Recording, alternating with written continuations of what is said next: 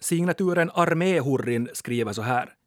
Jag gjorde armétjänstgöringen på ett finskt förband för att lära mig finska. I början hade jag väldigt svårt med både ordförståelse och att uppfatta ord. Under en kvällsgranskning hade jag tuggummi i munnen och officersaspiranten bad mig spotta ut det. Alokas och ta purka pois suusta. Jag hade aldrig hört ordet purka förr, så jag trodde att han pratade om punka, alltså säng. Förstod inte riktigt hur sängen passade in i sammanhanget, men på något sätt fick min hjärna det till att jag skulle riva överkastet och täcket av sängen och slänga dem på golvet. Det blev först helt tyst i rummet och sen exploderade varenda person i rummet, inklusive alla officerare av skratt. Jag däremot förstod först inte ens vad jag hade gjort för fel.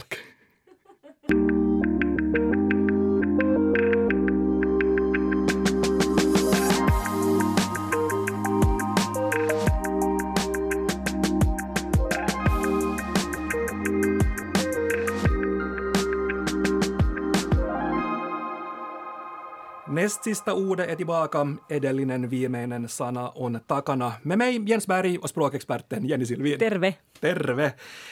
Jag har konstaterat att vi kommer till det här programmet med ganska olika ryggsäckar. Ja. Du och jag. Alltså, du har en ganska typisk, i och för sig enspråkig bakgrund. Enspråkig familjebakgrund, ja. Men, men jag vi fick en bästis när vi var tre. Vi bodde vägg i vägg dessutom, så vi umgicks ju hela tiden, som var finskspråkig. Så det var ju hon som lärde mig finska. Så att när jag började skolan fick jag läsa finska med de modersmålstalande barnen. Så ganska sådär huvudstad, alltså ganska många kan jag tänka mig har någon form av motsvarande bakgrund. Jag hade ju jättemycket övning på fritiden och, och vi fick ju liksom göra såna roliga saker som när vi hade tragglat temaformer så fick vi ju istället liksom bekanta oss med falska vänner mellan finska och estniska och, och till exempel finskans spunerismer, alltså det här bala taklänges, att, att so, Pietari Suuri blir Sotari Pieri, det vill säga Peter den store blir skomakaren Fes. Så vi fick göra ganska roliga saker. Jag hade genomgående jättebra finsklärare. Det var liksom på riktigt ett av mina favoritämnen i skolan. Så att ja, jag har känt mig som fisken åtminstone i, ja, inte på land åtminstone, på finska. Ja, och, och, och, jag sen då igen har väl en ganska typisk svenskspråkig, enspråkigt svensk bakgrund, uppvuxen eh, i Österbotten och jag, jag kommer ihåg jag kan tala om det nu, men det var jättepinsamt. Till exempel i gymnasiet, i en, i en uppsats i, i finska, så skrev jag om, om presidenttikappale. alltså pariskunta, couple. ja, okej. Okay. Ja, mm. jag förstår. Ja, och, och, och, när lektorn läste upp det här, han var, jag var, jag var i och för sig ganska kaxig men så han kunde skoja med mig, och han läste upp det här för klassen. Presidentstycket. Presidentstycket, och jag fattade inte ens vad jag hade gjort för fel. Ja. Och, och sen så, så jag började alltså tala finska på riktigt först när jag var 23. Och, och då jobbade jag på, på Vasa länsfängelse som eh, socialarbetare. Och där talar man inte jättemycket svenska. Och, och jag skulle bland annat skriva utlåtanden om när fångarna skulle få eller inte få villkorlig frigivning. Och jag gjorde då på, på det sättet att jag hade fångarna att hjälpa mig. De satt alltså i, i, i rummet där, där med mig, en ombyggd cell, och, och hjälpte mig med språket. Och, och de tyckte om det. Vi, vi blev på något sätt mera jämlika. Vet du, det var sådär att, mm, no, han sossun, han kan inte finska och jag har nu tagit livet av någon eller rånat någon bank, så vi är ganska sådär, vet du, jämlika. lika, ungefär lika brottsligt. Ja, på något sätt. Men men tappar inte du nyanserna? Alltså, för jag tycker ju att jag, jag är nu ganska bra på finska, men jag tappar nyanserna. Jag, jag, blir, jag, är, inte, jag är inte rolig, jag är torr. Eh, nej, jag är nog ganska rolig på finska, men jag blir en lite annan Jenny. Jag, jag har en lite annan humor på finska och den överraskar mig ibland. Och det är ju bra, bra humor överraskar ju både berättaren och, och, och den som hör, hör på. Men jag, för det mesta tycker jag att jag får sagt det jag behöver få sagt, men nu gör jag ju också vissa tabbar eller kanske just sånt här som... En av mina senaste fadäser var när jag bad en kollega hälsa sina älsklingar. Och så sa jag att, att sano kullillesi terveisiä. Och det är ju alldeles korrekt finska för det är så älsklingar böjs i pluralis till dina älsklingar, men det betyder också hälsa din kuk. Äsch. Jo, nej, men det... Men hon, hon, insåg ju, hon insåg ju att, att det var en en tabbe. Hon sa att det där, det där är en miss som finskspråkiga gör hela tiden. Liksom den här tvetydigheten finns där. Man, man uttrycker sig oavsiktligt tvetydigt. Vi ska ta lite publikkommentarer här också. Vi har fått in drygt hundra berättelser. Ett hjärtligt tack för, för dem. Många skratt hade gett mig åtminstone. Det känns redan lite bättre, min, min 85-procentiga finska. Och du var, du var inne lite på det här med under bälte och det har kommit ganska många, många sådana berättelser. Men det är ju att sen här till exempel kokautiskortet är ju en klassiker. Alltså istället för månadsbiljett så köper man en menstruationsbiljett. Ja, och Och pillimehu kan bli pillumehu. Och Snippsaft snippsaft, ja. Istället för sugrör, saft, su, saft med sugrör. och kivie så blir lätt kivexie. Stenar, testiklar. Mm. Här, här några, några berättelser under rubriken Under bälte. Tom, jag var och köpte sulor och det här utspelar sig kring påsktider. Så när vi var klara med sulorna och hade betalat tänkte jag att jag klämmer till med en påskhälsning till mannen som hade hjälpt oss med sulorna. Så vi tackade för oss och så sa jag med klar och tydlig röst Hyvää pääsiäistä, toivottavasti saat paljon munaa. Hoppas du får mycket kuk, medan jag menar många ägg. Och Ja. I princip är det ju alltså också, för att ägg har den här dubbla, dubbla betydelsen, men alltså paljon muniaren, att man skulle ha använt det här, liksom, hoppas du får många ägg istället för mycket ägg. Så, så, så skulle den här tvetydigheten ha blivit mer entydig. Språkbaddaren skriver jag ska flytta lite möbler på vår tvåspråkiga arbetsplats, bland annat stolar, bord och sen några mindre pallar. Och, och när jag, Jag kom... vet redan vartåt det här barkar. Jepp. Och när jag kom till pallarna så frågade jag missä sä haluat nämä pallit med en gest neråt? Mot pallen menar jag, men det uppfattades tyvärr också som en gest mot min underkropp. Men det är också det här med balle. Alltså, men, men faktum är att palli heter jackara, alltså pall heter jackara, men man kan också säga palli utan att det blir tvetydigt för det. Det betyder också pall. Kia skriver, vi hade pratat med en arbetskompis om att vi någon dag på jobbet skulle bryta arm. En dag gick jag då fram till honom och sa att nå, miten olisi se kädenveto nyt sitt? Såklart blev, lite häpen, blev han lite häpen, men vi skrattade åt det och sen också alla andra på arbetsplatsen som han gick och berättade det här till. Och det här blir ännu bara värre, bland annat till hans pappa som var en av mina chefer. Alltså kädenveto syftar också på onani. Så gör det. Äh, men jag, jag tänker ändå med, med de här exemplen och mina, mina egna pinsamma grodor och så att, att jag upplever finskspråkiga som toleranta. Alltså vet du att, att det är nu inte så farligt. Ja, jo, men jag tror, jag tror att den här skammen är liksom värre hos den som har gjort sig skyldig till, eller liksom gjort sig skyldig, men alltså sagt den här blundern, gjort den här blundern. För att den här skammen kommer ju ofta av att man, man upplever sig otillräcklig, man håller inte måttet, man når inte upp till en språklig standard som man eller samhälle eller någon sorts mystisk norm sätter upp för en. Men sen om man jämför sig med, med liksom, man ska ju aldrig någonsin jämföra sig med modersmålstalare, för då, då gör man en oschysst och osaklig jämförelse. Och sen handlar det också om det här med makt, alltså man känner sig maktlös och, och sen man, man kan inte uttrycka allt det man vill kunna och så hamnar man i underläge språkligt. Och om sen andra skrattar åt en dessutom hamnar man i en, en otrygg situation. Jag tror att vi som är bra på finska och som inser att vi håller någon sorts mått och klarar oss alldeles bra. Så vi kan ju skratta åt sådana fadäser. Men om man på riktigt har svårt att uttrycka sig och få något vettigt sagt och sen när, man, när det kommer ut något ovettigt så blir man ganska hjälplös.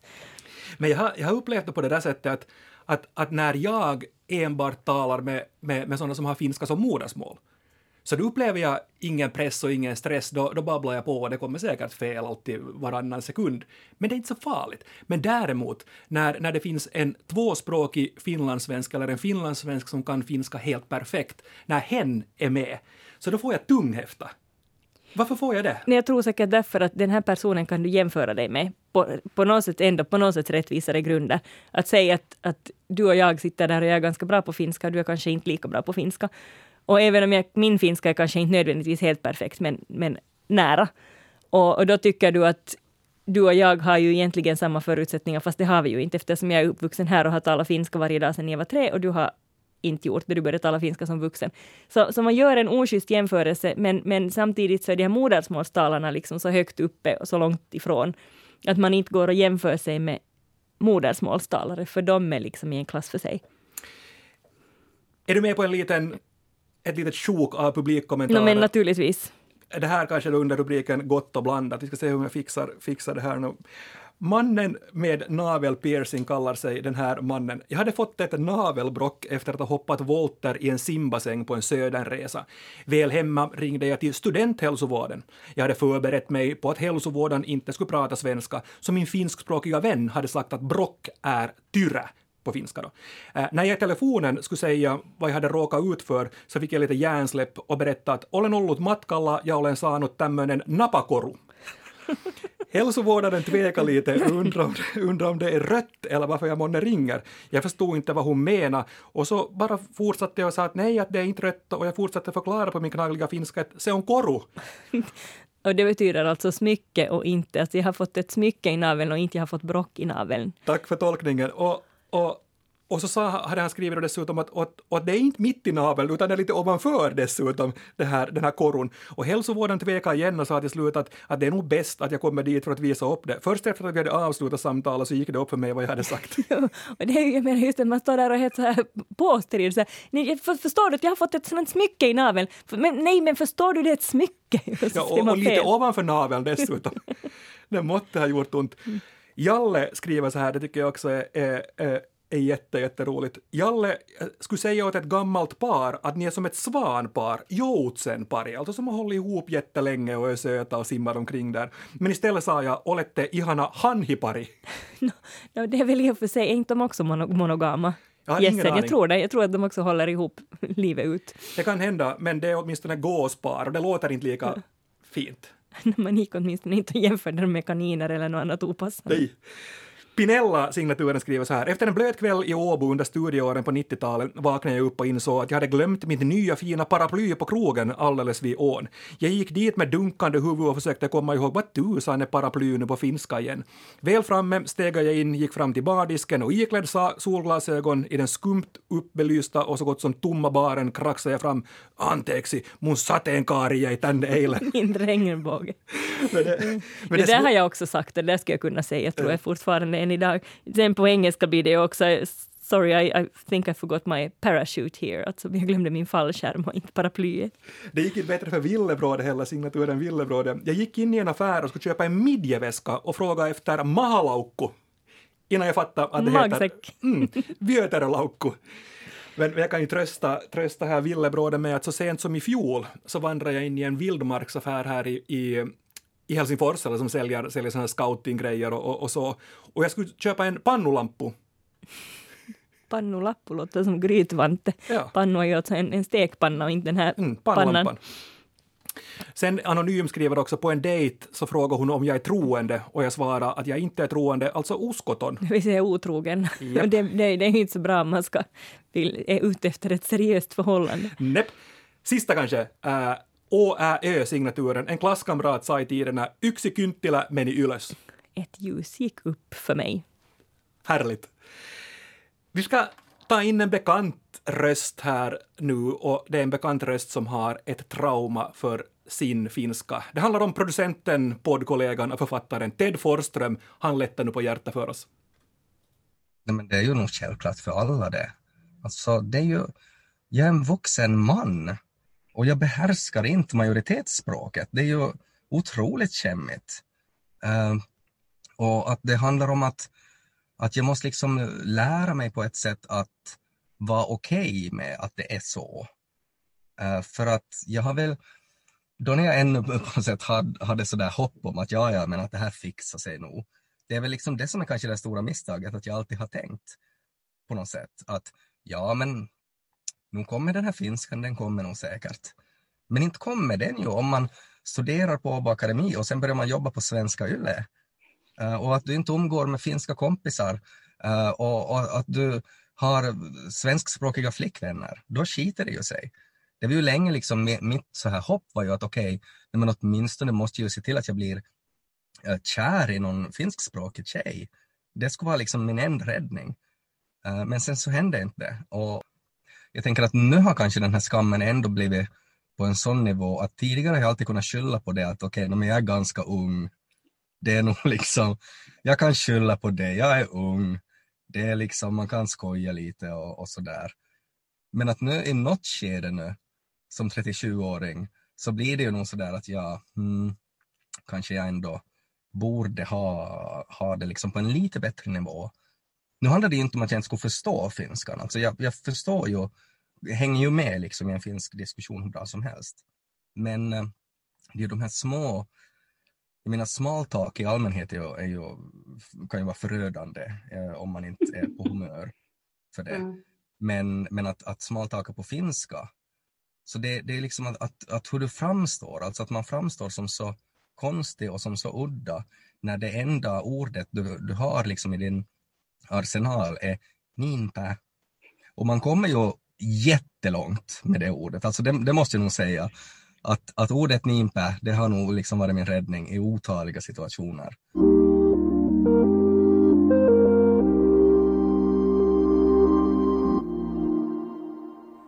Och det var Martina Harms Aalto som hade talat med producenten och författaren Ted Forsström. Jag, jag känner igen så mycket av det han, det han säger där och, och, och jag måste ju tillstå det fortfarande att, att trots att min finska är hyfsat bra idag så har det nog delvis hämmat mig. Alltså att, att, att, vissa jobb har jag helt enkelt inte kunnat ta emot på grund av min finska. Alltså nu jobbar jag ju med kommunikation och det tarvar ju en, en, ett i princip hundraprocentigt språk. Skulle det vara en annan bransch så skulle det inte, inte kanske ha varit, varit lika pa som det heter. Men, men delvis har det nog hämmat mig och, och det vill jag ännu bara säga att jag tycker att finskan är ett jättevackert språk och jag tycker att det är ett jättekreativt språk och jag skulle vilja kunna finska hundraprocentigt. Ja, minsann. Man skulle, ja, och det, det är ju ett, det är ett roligt språk. Det är på något sätt, vi förstår vår landets folksjäl på något sätt också genom att kunna finska, förstå, jag menar uppfatta nyanser i, i det som majoritetsbefolkningen säger. Och för mig är det definitivt mitt käraste icke-modersmål ett känslospråk kan jag inte kalla det, även om, för att vi har inte talat det hemma, även om min mummi var finskspråkig. Hon sjöng ju Tutu Tupakkarulla och Sininen Uni och sådana fina sånger för mig när jag var barn, men vi, har, vi talar aldrig finska med varann. Och det leder också till att alltså det finns vissa situationer där jag känner mig lite handikappad på finska. Till exempel om jag har blivit illa behandlad och vill uttrycka min ilska. Jag menar, ibland får man en viss trovärdighet för att man faktiskt visar sina känslor. Och jag är jättemycket mer tandlös på finska och jag kan inte komma förbi det här artighetsregistret. Jag låter artig också i situationer där jag inte alls vill låta artig, där jag liksom verkligen vill liksom släppa fram min heliga vrede. Men sen å andra sidan råkade jag ut för samma situation i Frankrike en gång när jag hade blivit av med bagage på en flygplats och jag irrade runt där och, och blev bara skickad, jätteavmätt från lucka till lucka. Och för att på franska är en dörrmatta. Att till sist behövde jag ta till engelska för att kunna visa att nu, nu är det liksom, nu får ni banne mig hjälpa mig hitta mitt bagage. Det här är liksom, det är, ni, ni, ni har slarvat bort det, det är er uppgift att se till att äh. vi återförenas, väskorna och jag. Men jag tänker sen å andra sidan att, att jag undrar om jag egentligen ska kunna gorma åt dem lika gärna på svenska. De hade liksom ändå fattat, uppfattat vilken kontexten var. Och, och det här att, att om jag nu liksom ska, och jag tror att jag egentligen skulle kunna funka helt lika bra i, i Finland, att man, man, någon har uppfattat att okej, okay, nu har jag klantat mig och jag har kanske inte helt skött mig. Klanta sig är, är, är liksom för, förståeligt, men att som någon sen dessutom går och tar in, vägrar ta konsekvenserna för sitt klantande, så då har man ju rätt som kund eller patient eller vad som helst att bli ganska rättmätigt arg. Och man borde ju bara liksom släppa fram sin vrede på, på sitt, sina känslor och språk. Folk fattar ju nog vad det handlar om sen. Framförallt om, om brillorna är immiga och det kommer rök ur näsan. det, det säger lite mer än bara det här nyt minä olen vihainen. Jag är lite arg nu. Så är det. Mera publikkommentarer under rubriken dråpligt och kanske de vanligaste här som har, som har kommit in. Så, så, det blir alltså dråpligt bokstavligen? Ja, man blandar mellan tavata och tappa. Ja, alltså med träffa och, och döda. Träffa och döda och sukupuoli och sukupolvi. Ja, man menar man talar om kön när man menar generation. Nu tycker jag också det här mottua, mota, någon, man ska säga att någon har flyttat så ser man att den har förändrats. Ja. Olen muuttunut och bor på Högholmen nu för tiden. Ja. Äh, Maggan, jag hade i tonåren ett kort förhållande med en finsk tjej. Hon var alltid så glad att jag en gång inför alla hennes och mina vänner utbrast sa att oikein ilotyttö. Hon är en riktig glädjeflicka. Men min mor gjorde samma sak för hon ville hon ville visa att hon var sjövan, så sa hon just att, att vet jag, en sån här båtflicka utan att veta att det betyder hamnprostituerad. Signaturen PS. Vi köper av en t-skjorta, sa jag, mä otan ton ämmän. Försäljaren skrattade. Först när jag insåg hur det skrivs fattade jag att uh, det var lite roligt. Jag så heter den här storlek M, men, men det betyder, M betyder kärring. Skärgårdstok skriver det ringde på dörren. Utanför stod en finskspråkig kollega till min man som frågade om min man var hemma. Han om pilkkaa massa kalaa jäällä, svarade jag. Han står och hånar fisk på isen. Kollegan förstod mig och tackade med ögonen fulla av skratt. Fast hon där, där skrek du din struntmört. ja, det låter som från, från Tintin, Haddock. ja. Uh, Irene man ska vara försiktig med att använda uttryck man hört i förbifarten i ett nytt sammanhang, om man inte kan språket så bra alltså. I början av min karriär som psykolog träffade jag en deprimerad man. Vi talade om hur viktigt det är att möta alla sina känslor och att kunna ge utlopp för dem. Det här uttryckte jag med att säga ”joskus vain tuntuu siltä, että täytyy päästä ilmat pihalle”. jag, jag tror hon försökte säga att man behöver lätta på trycket, men här var det nog mer så att ibland känner man att man behöver släppa veden. Ännu en äh, Jocke. Finska har alltid varit mina akilleshäl. Då vi under studietiden ordnade någon större fest, kanske en årsfest, besökte vi cateringföretaget för att provsmaka menyn. Som förrätt bjöds det på en fin toast Skagen med en rejäl klick sikrom överst. Aika paljon mätää, konstaterar jag, lyckligt ovetande om att något ord blev kanske, att, lyckligt omedveten om att något ord kanske blev fel i den meningen. Det är mycket som är ruttet här, blev det. Jag har en vän som samlar på sådana här, han har en webbplats där, där han samlar just sådana här språkgrodor finlandssvenskar gör när de talar finska. Och där fanns det också någon som hade berättat att han skulle köpa sianmätiä, alltså svinrom istället för sikrom. Jag tänkte nu som så att för mig och för Ted Forström och för alla de här drygt hundra som har skickat in de här fantastiska exemplen, att vi skulle skapa en handlingsplan för oss som nu inte är så perfekta på finska, men som ändå delvis lever på, på finska hela tiden. Mm -hmm. Och jag har gjort en lista här, men jag tänkte jag skulle ta och kolla den med, med dig och förbättra den med, med dina, dina tankar och, och förslag. Men här är några punkter. Den första. Öva med småbarn. De är ärliga, de är förstående och de rättar snällt. Ja, fast, fast jag märker själv till exempel att jag blir jätteformell med småbarn, just för att finska är inte mitt känslospråk. Så jag, jag, jag har lite svårt för den här gullnyanserna. Så jag blir liksom kanske så lite korrekt på finska. Jag hoppas att jag inte går och skrämmer bort, skrämmer bort barnen och undrar vad det är för en avståndstagande tant men det, det, jag inser att det här är ju någonting som jag behöver öva, så att visst, jag talar gärna finska med, språk, finska med småbarn och hoppas att jag inte skrämmer ihjäl dem. Följande punkt. Öva med personer som har ett annat modersmål än finska. Då växer ditt självförtroende, tänker jag. Och, och just det som jag var inne på, att, att åtminstone jag blir hämmad och får tunghäfta när jag talar finska med, med tvåspråkiga. Och, och då känner jag igen att säga att jag talar, talar finska med en ny finländare, vi sitter i en taxi eller någonting sånt, eller sen när jag är i ett nordiskt sammanhang och talar finska, så då, då känner jag mig flytande. Ja, för att man ska lägga, man, det är alltid förkastligt att jämföra sig överhuvudtaget, men, men då kan man åtminstone lägga jämförelsen på en så här ganska, på något sätt smickrande nivå. Följande punkt på, i, i vår handlingsplan. Tänk alltid på hur bra eller dålig de finskspråkiga är på svenska, de som du, som du talar med. Alltså tänk ändå vilken nivå du har på finska som kan säga ändå sådana här saker som du har sagt. Mm -hmm. Ja, och det, det, tror, det tror jag är jätteviktigt faktiskt. För eh, jag menar just sannolikheten, om det sen är någon finskspråkig som är jättebra på svenska så tror jag också att den har en, en stark förståelse för å ena sidan vad du vill ha sagt eller sen för att, att, att man att lära, att lära sig ett språk är en väg som man behöver gå för att nå målet, det vill säga fungerande språkkunskaper. Jag tycker att det finns ett... Känner du till den europeiska eh, referensramen för språk? Alltså de här som går enligt något A, B, C och, och, ja, och sånt? för den är ett jätteanvändbart verktyg och den utgår alltså ifrån A, A som är basnivån och B är en mer självständig nivå och sen C är den mest avancerade nivån och de här kan delas alla in i två nivåer, alltså A1, A2. Dessutom i Finland så har man dessutom A11, A12, A21. Det, det blir lite sen svårt att hålla reda på, så jag utgår nu från den här europeiska referensnivån. Och A1 är nybörjare, det vill säga där kan man använda enkla inövade meningar, till exempel fråga din samtalspartner var hen bor, eller sånt riktigt enkelt. Och A2 betyder att du klarar dig i butiken, du kan handla sånt som du har planerat på förhand.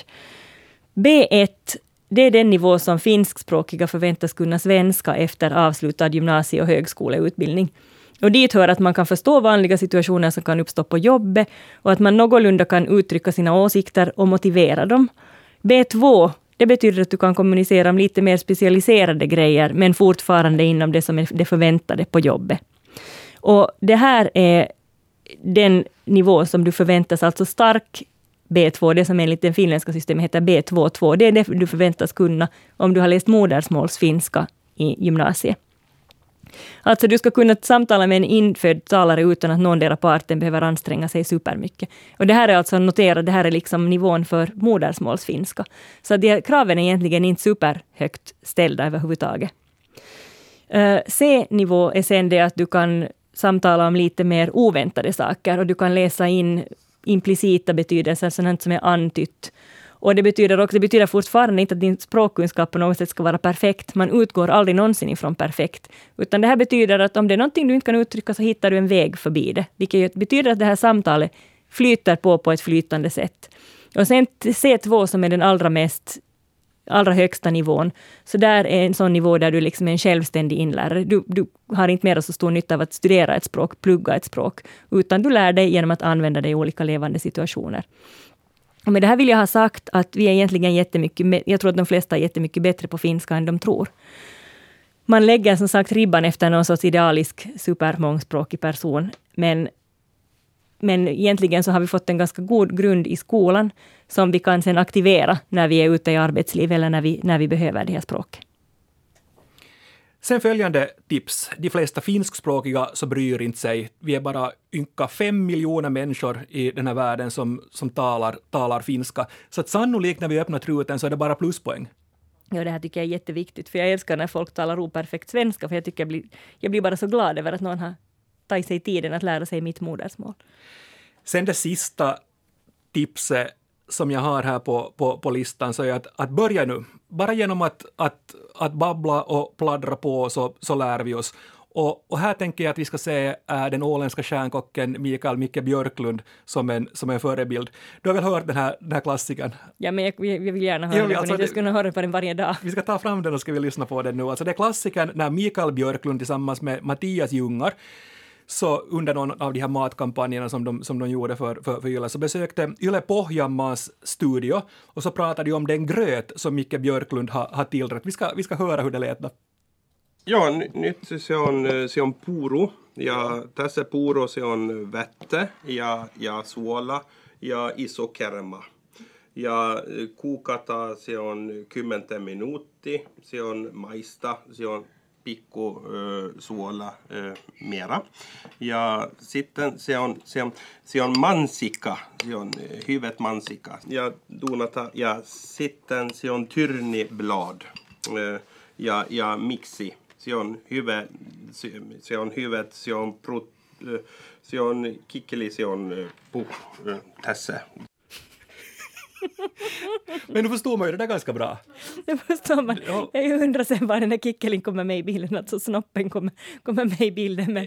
Ja, det, det, det förblev lite oklart. Jag tror att det var någonting med att, att det är bra för potensen eller något sånt. Gott, Havtorn är bra för potensen. Gott och väl kan det ha varit så. Må Micke Björklund vara ett föredöme för oss alla, trots att det kanske den här gången inte gick riktigt som på Strömsö.